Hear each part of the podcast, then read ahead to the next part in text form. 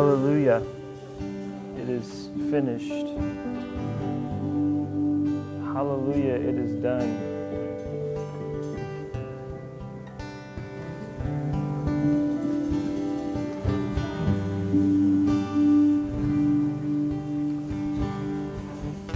Regardless how you came into service this morning, it's like we were created to sing those words.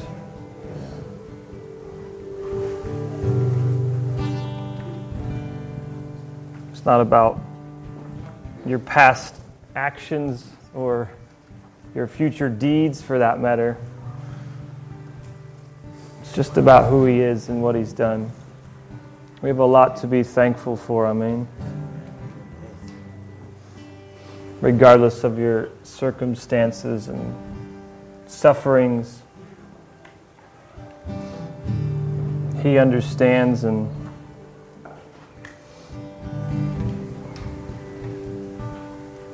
I'm just taking comfort in the worship this morning. Thank you, worship team.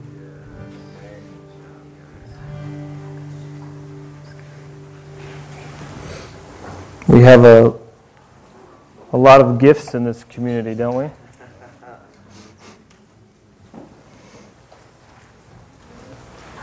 Hallelujah.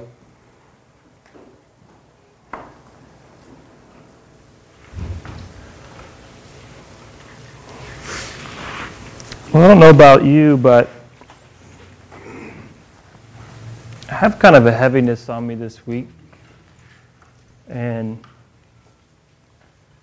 it has to do with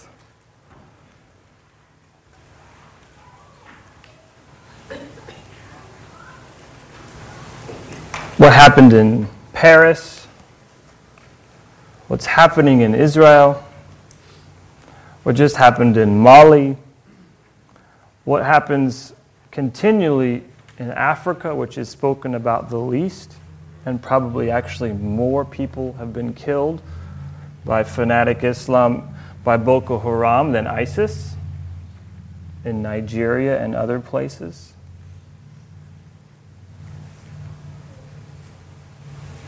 And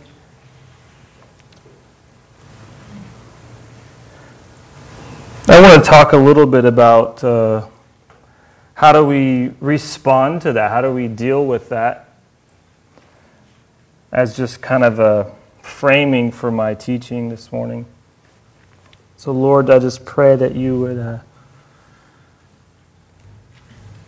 give me uh, the words of your Spirit and that your Spirit would communicate to each one of us what it is we need to understand and hear uh, that would uh, connect with your will for our lives and your purposes on the earth to the expansion and manifestation of your kingdom. B'Shem Yeshua. Amen. So,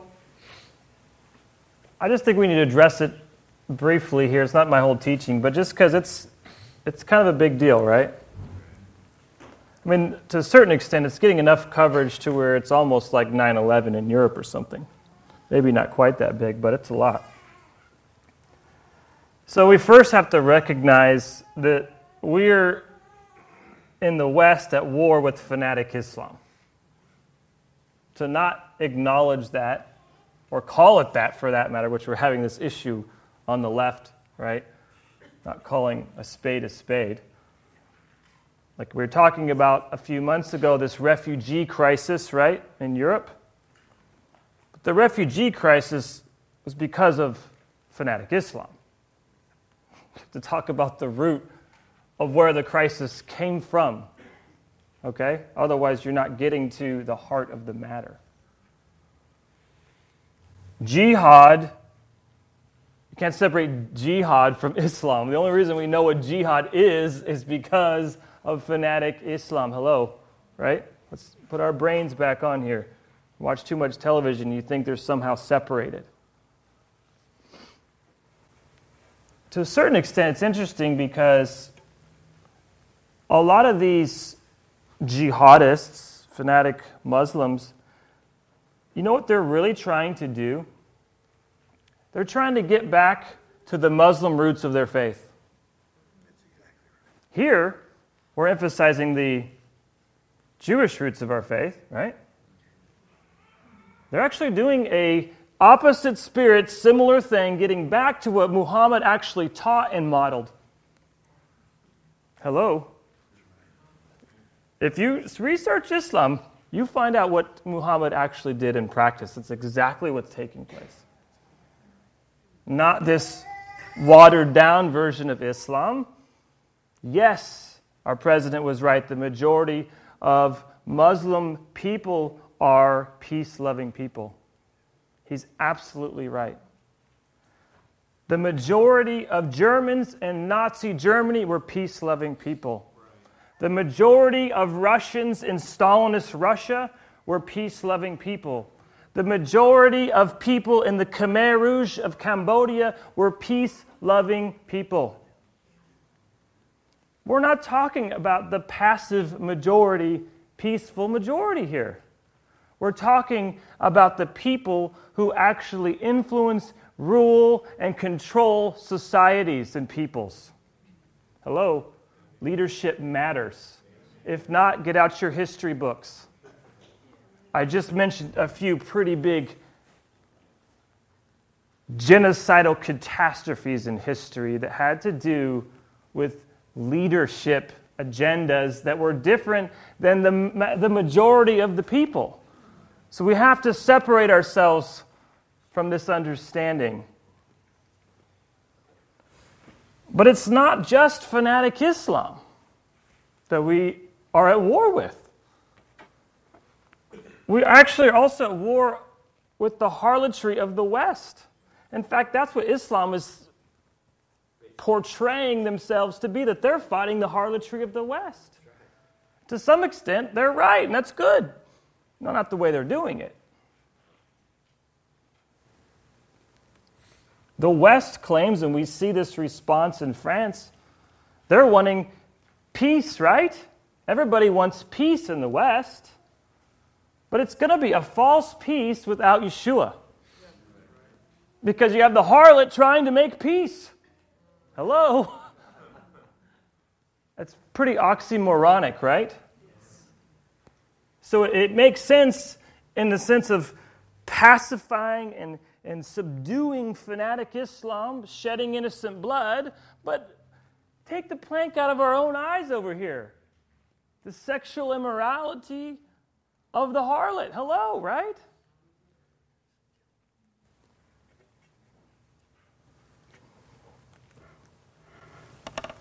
There's a story of this. Uh, this is a maybe a year ago. I saw this British uh, protest in England, and it was, it, it was a bunch of Muslims, and they were protesting, I don't know what. And I saw this video, and, you know, they're all in their, of course, uh, Islamic garb and yelling things. And all of a sudden, this, this British, looked like just a secular British middle aged woman came up to this protest and she said, she started yelling at them. She has some serious chutzpah. I mean, people are very afraid of Islam, even in Europe. And she comes, she started yelling at them and telling them, you're, you know, you're murderers and you're abusing women and children. She was saying all these true things about what Islam does. And you know what they said to her? What did they call her? Anybody? What? Harlot. They called her a harlot. She wasn't wearing scandalous clothes. She was dressed in you know, normal secular European clothes. But they said, harlot, whore. I mean, they're seeing this, and I was just like, wow, these are these, these clashes of East and West that we're seeing here the harlot and the beast. And we can't just assume it's only the beast while we're over here in camp with the harlot. Because what's interesting about there's this hypocrisy in the West, and we see it with Israel. where all of a sudden it's okay, and the French have this massive response to this terrorism, right? I want you to read, I want to read this brief quote from the French president. He said, right after this horror, to all those, this is a quote, to all those who have seen these awful things, I want to say, we are going to lead a war which will be pitiless. It will show no mercy, is what he's saying. Pitiless. And they immediately, right, sent airstrikes against ISIS, against their command centers, against the, the oil trucks that are, that are funding ISIS, the training camps. Why haven't we bombed those already? I don't know. United States. Um, the point is can you imagine if Netanyahu, after the stabbings from yesterday, or I could say the murders from the two days before, or the day before, or the 80 year old woman who was stabbed by an Arab in, in uh, I think it was Tel Aviv? An 80 year old woman? Really? Can you imagine if he got at a press conference and he said, and I quote, after you've seen these awful things, we, the Jewish people, Israel, are going to lead a war which will be merciless. Can you imagine? He would be immediately demonized, accused of war crimes and genocide for retaliation, for defending themselves. Right? Do you see the hypocrisy of the West? So, what is our response? This is that was really just an introduction. Because we're going to get into the Bible. Because we want peace, don't we? We want true peace. I hope you do. And I want to suggest, and this is for our community specifically, so if you're a guest, that's fine. But I'm just, you know, I'm speaking to our congregation, yeah? But our emphasis here is on the unity of Jew and Gentile. Right? You've heard us say that. And what I want to suggest is, and, and take a look at, is this bigger picture reality of why Jew Gentile unity. And I think it actually has to do with a, a proper response to what's taking place in the world at this macro level. And we need to see where we're fitting in the bigger picture because what we do here is not in a vacuum. What we do here, as we even see, we're sending Jessica out. We're, we're not alone. We're a part of a bigger story and a bigger picture of what God is doing and bringing humanity, bringing history to the culmination of His return. Hallelujah. So, how are we playing a piece in this role? And so, I'm talking about unity unto what? So what unity, right? So what? Unity unto what? Rich and I have been saying recently over and over, asking ourselves this question about our Kehillah here, about our personal lives. Whatever we're doing, unto what? Tuesday night prayer and worship, unto what? Shabbat service, unto what? Small group, unto what? We have to revisit these questions, right? Because sometimes you're doing something and it's going well. Your heart was good. It was unto something good. And then you don't even realize it and you're going through the motions. You went into autopilot and all of a sudden you're trying to do the same thing over and over and you're, you're not getting the results that you want. The fruit isn't there. And you can't keep doing the same things over and over and expecting different results, right? That's insanity. So we have to reevaluate, check in, because it's not about the list of things that we do. It has to be uh, rooted in and coming out of, of course, this relationship with Yeshua, right? Which is why you have to check in and things shift. All right. So, where I want to pick up is actually Rich's teaching last week. Hopefully, you're here. Lord willing, we're going to get the recording of our teachings fixed so you can have easier access to them. Pray for us on that. But he, he had this message out of Philippians chapter 2 And I just want to revisit that and then we'll, I'll show you what I want to share. Verse 1, Philippians 2, verse 1. Therefore, if there is any encouragement in Messiah, if there is any comfort of love, if there is any fellowship in the Spirit, if there is any mercy and compassion, then make my joy complete by being of the same mind, having the same love, united in spirit, with one purpose. Do nothing out of selfishness or selfish ambition or conceit, but with humility, and here's the key consider others as more important than yourselves. Consider others as more important than yourselves. This is a foundational revelation and commandment, and I want you to connect that teaching that he had last week. He was talking about us reflecting on our heart, our motivations, and even just how we live life. And I want you to connect it with John chapter 15 on this commandment of Yeshua in verse 9 of John 15, where Yeshua says, This is very famous. Just as the Father has loved me, I also have loved you. Abide in my love.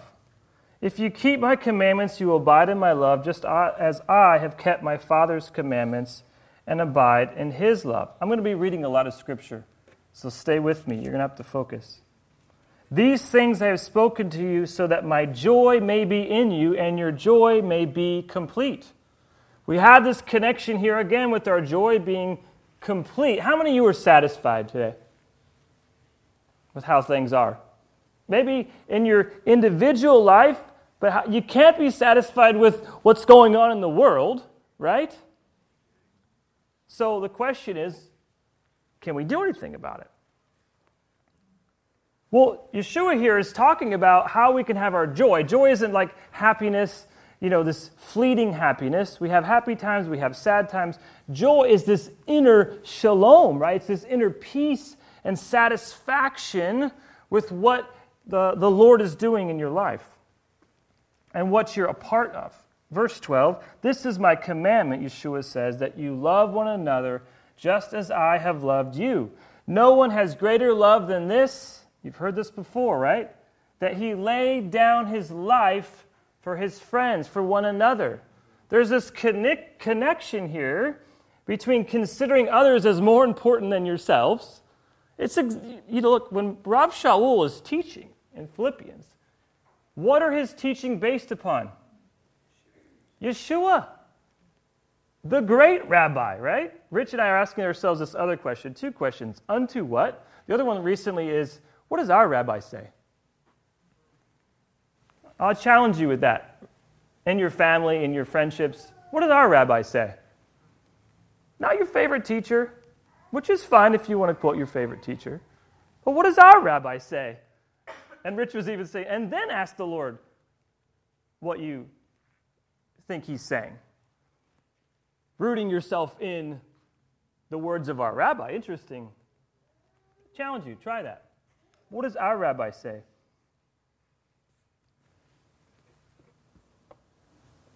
The point is, is that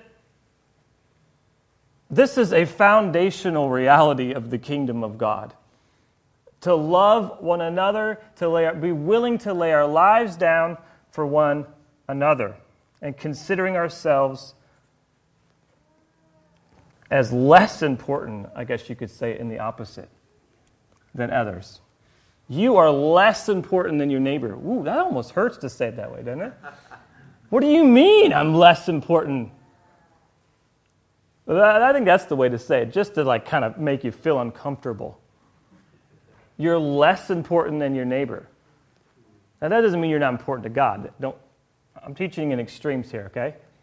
You're less important than your neighbor. All right, now let's turn to John 17 verse 13. I'll show you where I'm going. John 17, 13 is part of the same dialogue Yeshua has with his disciples here on the night before he's crucified, right? But now I'm coming to you, he says. Now he's, he's in this discussion, uh, a prayer, you could say, with his father. But now I am coming to you, to his father, and I say these words while I'm still in the world so that they may have my joy made complete in themselves. Here we see it again. Somehow our joy is connected in with what we're talking about here of laying our lives down for one another. Then he says, I have given them your word, and the world hated them because they are not of the world, just as I am not of the world. Verse 15 I am not asking that you take them out of the world, but that you keep them from the evil one. I love this verse because I always say, if you're alive and breathing, He has a purpose for you on this planet. He's not praying, oh Lord, it's so bad down here. We've got ISIS, we've got the harlot, we've got homosexuality. The courts are, what do we do? Let's get out of here. No, we've got Rome. Think about it. This is not a good environment in the first century either. They just say, Get out of here. No, he says, I don't pray that to take them out, but to keep them from the evil one. Well, there's a good prayer. Lord. Actually, it sounds like the Lord's Prayer, doesn't it? quoting himself. Our rabbi is quoting himself. Verse 60, I just made that up. They are not of the world, just as I am not of the world. Well, this sounds like Rav Shaul, doesn't it? He says, You are to be in the world, but not of the world. Well, where did he get it? He got it from Yeshua. Okay, skip to verse 20. Big highlight here. This is about John 17 unity. We, we kind of use that, that little phrase a lot around here. John 17. What is that? Let's look at John 17 unity because this is a core about who we are and a core about what Yeshua desires for the world, which is important because this is what our rabbi says. Verse 20 I pray not on behalf of these only. Who are the these? These are the 12 Jewish disciples, right? Or 11, actually. Then he says, but also for those who believe in me through their message. Now, just pause for a second. What is Yeshua saying here? If you put your thinking cap on, he's actually talking about Jew and Gentile.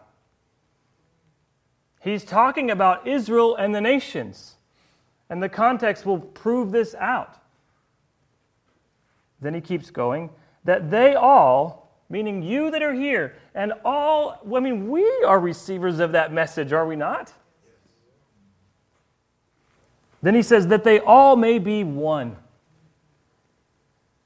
Israel and the nations, Jew and Gentile, the body of Messiah. Just as you, Father, are in me and I am in you, so also may they be one. Here it is again. That's two, one, two, one. In us. So why? Why should they be one? Why should we do unity? Unity unto what? So the world may believe that you sent me. The unity is for the benefit of world redemption. It's not unity unto patting ourselves on the back. It's not unity unto, for unity's sake or to say we're all about unity or to have a nice vision statement on our website. It's unto world salvation, is what Yeshua says. That something about the unity of Jew and Gentile leads to the world knowing. Let's keep going.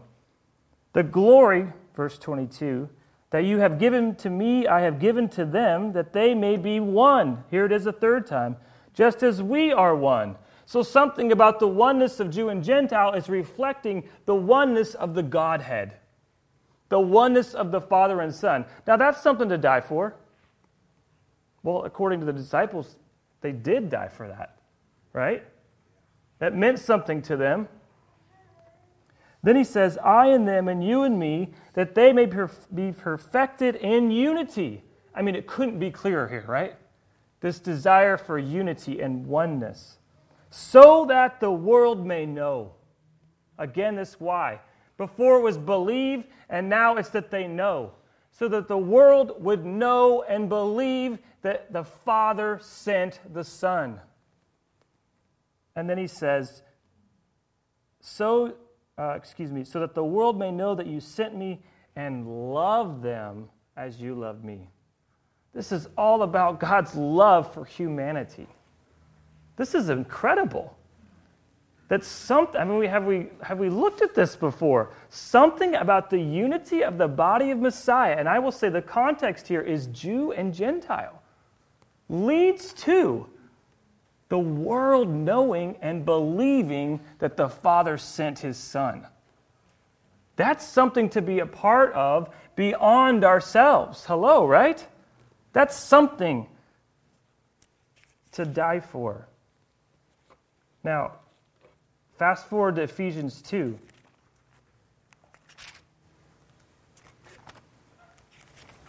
Because this isn't the only place that this unity of Jew and Gentile is communicated. And Paul is picking up on, Rav Shaul is picking up on Yeshua's teaching, just like he did in those other instances I just showed you. And he's uh, bringing a little more understanding. Verse 14. I have the TLV translation, which is good here. For he, Yeshua, is our shalom, the one who made the two into one. Here, the context is clear. If I backed up, it's Jew and Gentile, right? That the two become one, and that leads to shalom, which is what we all said earlier we're desiring in this world because we're not getting it because of fanatic Islam and because of the harlot, right? We're saying we want shalom, we want peace. And he's saying it comes through Yeshua. It doesn't happen without Yeshua. Don't hear it's something about who we are, something like that. No.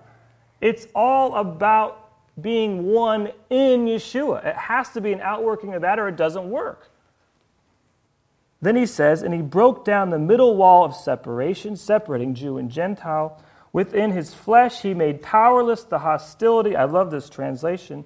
The law code of mitzvot contained in regulations. And he did this in order to create within himself one new man from the two groups, making shalom. Again, we see this shalom and to reconcile both to God in one body through the cross, by which he put the hostility to death. And he came and proclaimed Shalom to you who are far away, and Shalom to those who are near. For through him we both have access to the Father by the same Spirit. Meaning, in Yeshua, through Yeshua, now we have access to something new that they didn't have before which was that now we get to manifest the kingdom of God at this greater uh, capacity to where it actually leads to the redemption of all of humanity. That's a pretty big deal. So it's Jew Gentile unity, one new man, unto what? Unto shalom. That's what it's saying here again in Ephesians 2 and John 17 that the unity is unto the kingdom. But I'll keep going, verse 19. Well, I'll say it this way if we didn't have any Messianic Jews, how do we have the unity of Jew and Gentile? We just got a bunch of Gentiles, right? People who teach that, that all Gentiles become Jews, well, who's grafted into Israel? Or if we all become Gentiles and Jews aren't Jews anymore, well, who's grafted into Israel? We still have a problem. It's weird because people believe they're grafted into Israel, but then when they actually think about it, it doesn't really work out. If, if Israel can't remain Israel, if the remnant of Israel doesn't remain Jewish. Okay. I'm going to keep going. Quickly, verse 19. So then you are no longer strangers and foreigners, talking about Gentiles, but you are fellow citizens with God's people, members of God's household. You have been built on the foundation made up of the emissaries and prophets, with Messiah, Yeshua himself being the cornerstone. In him, the whole building, being fitted together, is growing into a holy temple for the Lord. In him, you also are being built together into God's dwelling place in the Spirit. There's something about the unity of Gen- Jew and Gentile, the one new man. Jews remaining Jews, Gentiles remaining Gentiles, coming together, together it says twice here, as one that builds the very holy temple of God. And it, that becomes a dwelling place for his presence, which is why it leads to salvation of the world because the light gets brighter and his presence gets stronger through us. Right? He sends out people to expand the kingdom, the Great Commission, right? I've taught on this before. The kingdom is made up of people. It's not just a spiritual, kind of like esoteric out there kingdom. You are the kingdom. I am the king. I mean, why, Lord? I mean, you take it up with him. I mean, we are the kingdom of God. Okay, keep going. Ephesians 3, quickly. Verse 4. We're talking about this mystery of the Gentiles. Because this is new, as we find out. When you read this, Paul says, you understand my insight into the mystery of Messiah, which was not made known to the sons of men in other generations, as it has now been revealed by the Ruach to, his, to the Spirit, to his holy emissaries and prophets. This mystery is that the Gentiles are joint heirs and fellow members of the same body, co sharers of the promise in Messiah Yeshua through the good news. It's real clear in here. Co sharers, right? Co heirs. Members of the same body, no longer strangers, no longer foreigners. We'll keep going. Verse 8.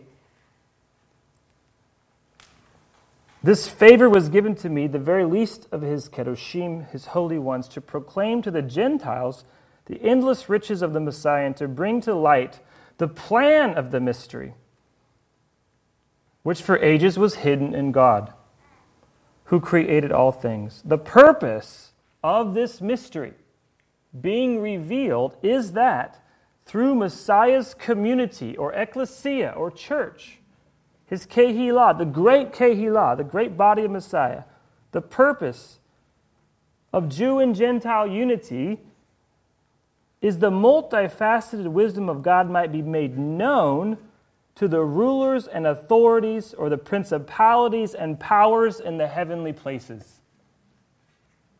Wow. He just took it to this whole new level here, right?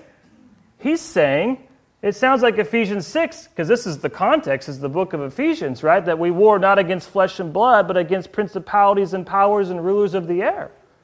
What he's saying is, this is a spiritual battle. And if you study fanatic Islam at all, guys, this is a spiritual battle, right? How do we fight this spiritual battle? Especially when you probably can't physically go and fight them in the physical anyway, right?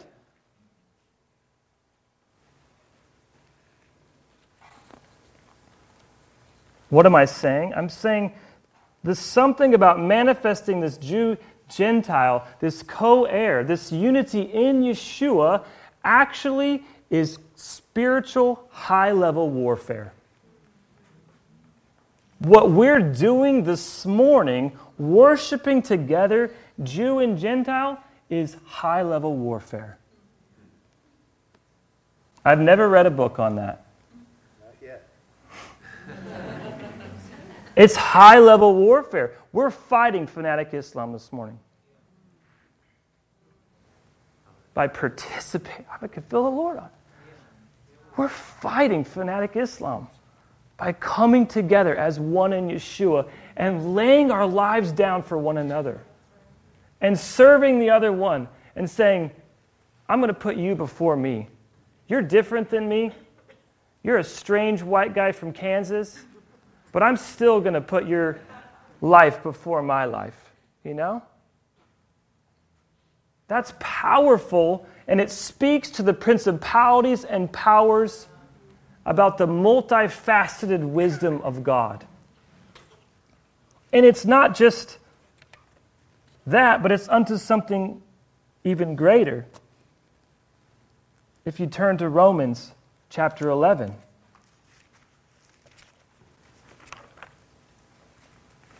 Because this warfare leads to something. Romans 11:25 He says I do not want you to be ignorant of this mystery, brothers, so that you may not be conceited.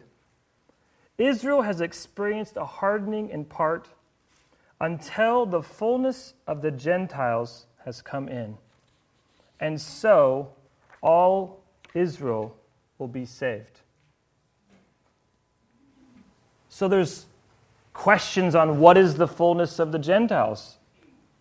I think putting it in the context of this purpose here, we see that there's something about the unity of the remnant of Israel and the remnant of the nations that when they come together, it actually leads to the salvation of Israel and the Jewish people. That the fullness of the Gentiles has to mean not just full number, although I, I do think it means number. There has to be a certain number. But the Gentiles also have to recognize what? That there are Jews, that there is a messianic remnant. How else could they possibly come together and be unified if the other party didn't exist? It's kind of like the two state solution. When the Arabs and Mahmoud Abbas and the, P, uh, the, the Palestinian Authority doesn't recognize the existence of the state of Israel how in the world can you have a two state? How can Netanyahu sit down and have peace talks when the other party doesn't acknowledge they exist? That's hilarious.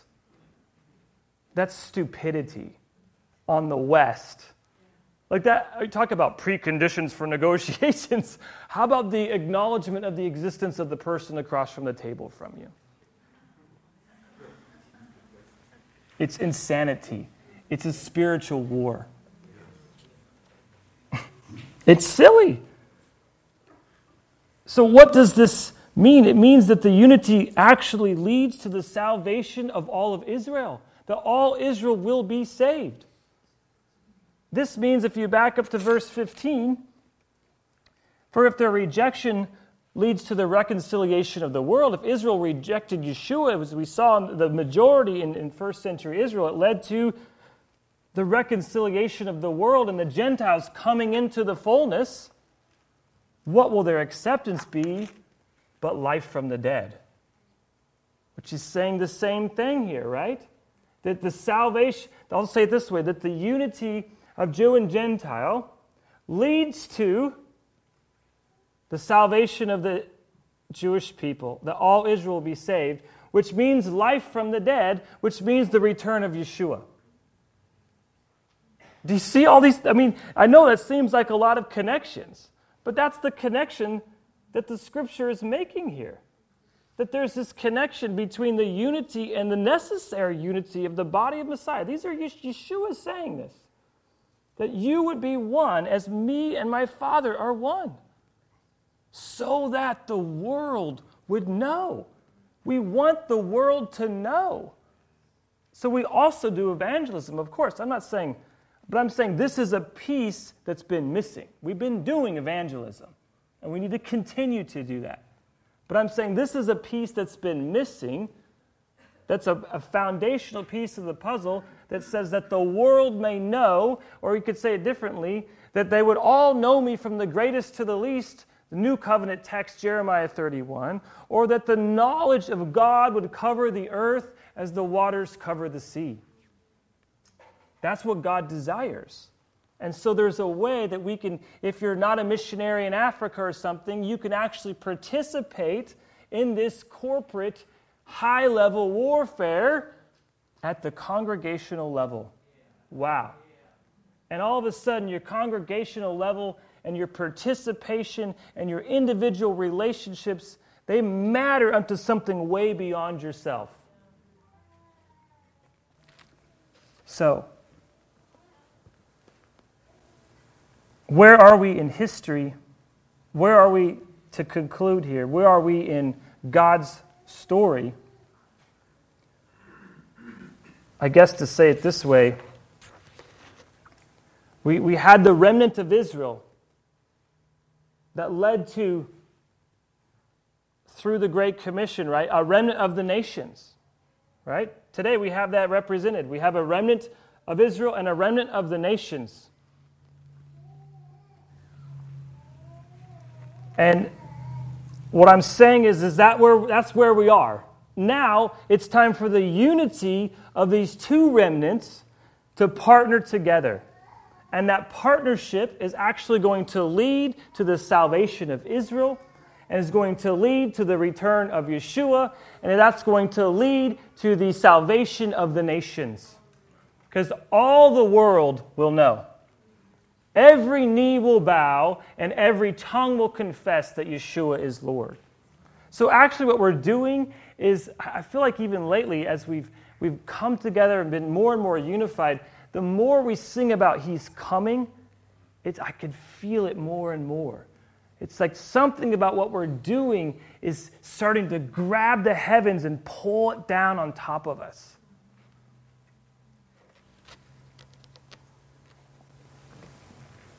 And so, in, in conclusion, I'd say this studying our Jewish roots, Hebrew roots, it's not about, oh, that's a really good teaching. Or now, now I've got some really new revelation. Or, or I've got the right doctrine, or it, it's not, that's not what it's about. It's unto unity, unto shalom, unto the return of Yeshua and the salvation of Israel and the nations. It's not so we can have some something to tickle us, make us feel good, make us feel smarter than our other neighbor. It has to be unto something. That's why it has to be a part of this corporate reality. It has to be unto something outside of ourselves, not just so that I feel neat with my family, although that's important and good.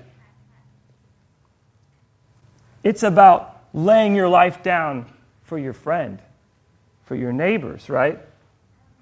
Or we could just get back to the second commandment, right? Love your neighbor as yourself.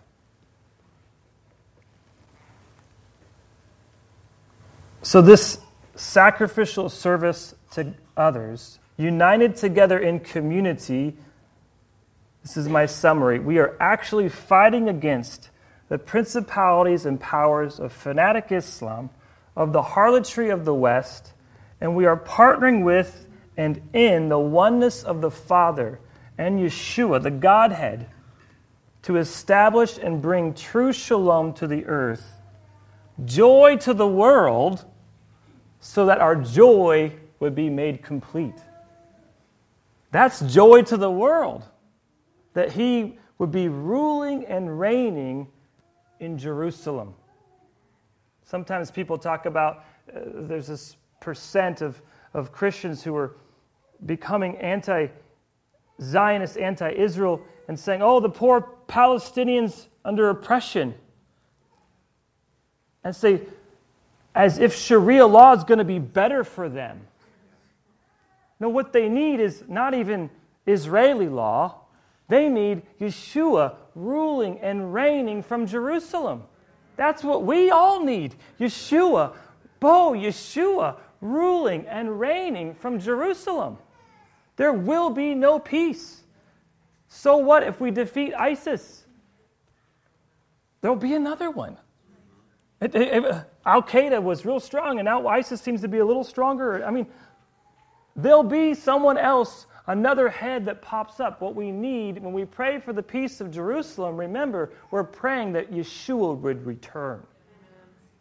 Because there will be no peace in Jerusalem until he's sitting there and he's ruling and reigning, and God willing, we're partnering with him. God willing, we're on his side. God willing, we're partnering with the Jewish people, and we are saying, Bo Yeshua, as they're crying out, Baruch haba b'shem Adonai. So he is coming. Abba, I just thank you that you are coming, that you're coming soon on your perfect time schedule that only the Father knows, and that you're coming to Jerusalem. You're coming to the earth. You're coming to make right all the wrong, all the injustice, all the violence, the shedding innocent blood, the murder, the immorality that splits families, the adultery that hurts children, the abortion, Lord, that takes innocent life in the name of convenience, that mocks your name in the earth. God, help us to lay our lives down for one another.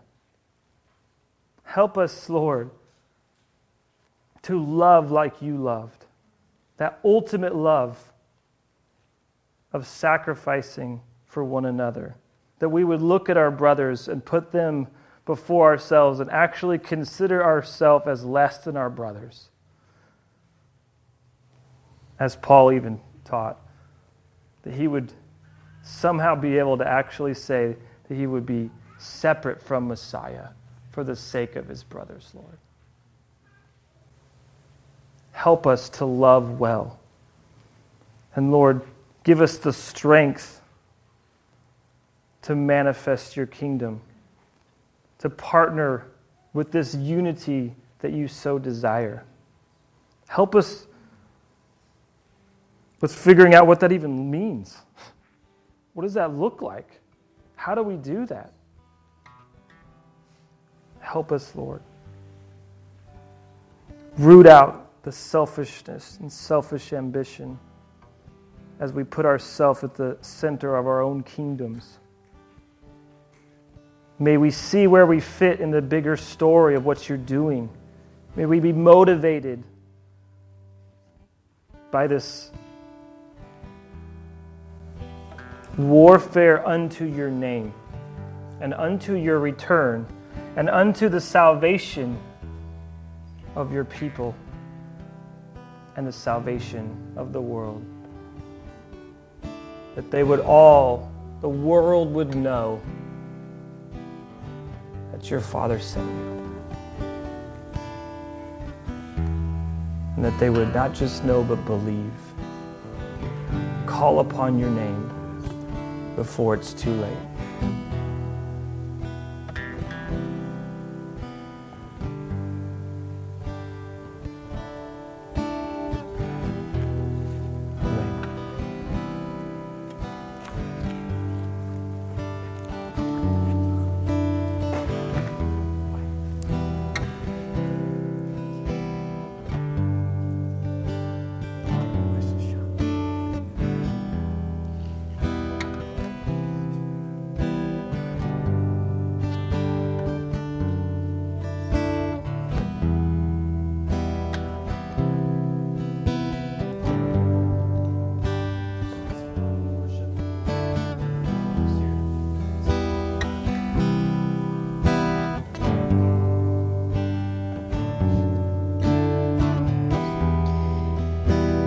Stand up and join us.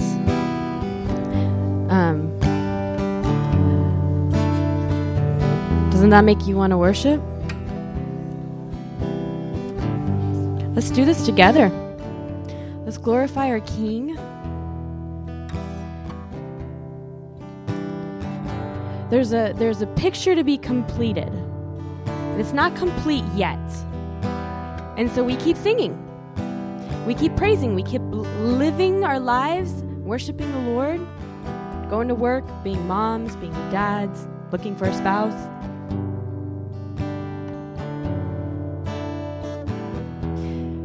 What's really cool is that what we see is not the entire picture.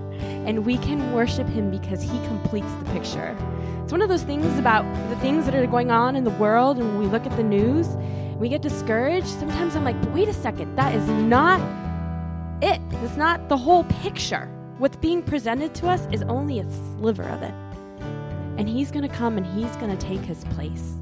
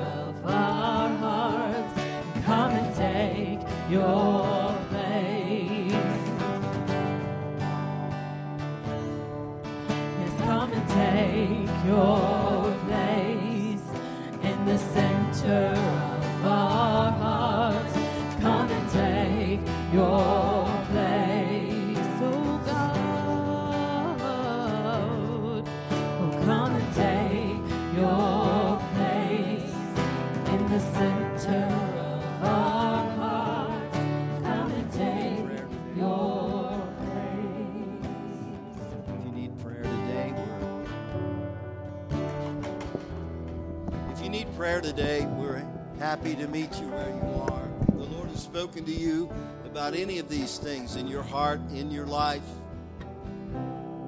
If Yeshua is here and he's convicting you about where you stand, perhaps you don't know Yeshua like you'd like to know him. Perhaps you'd like to come and recommit your life to him we stand in the shadow of his presence and his judgment.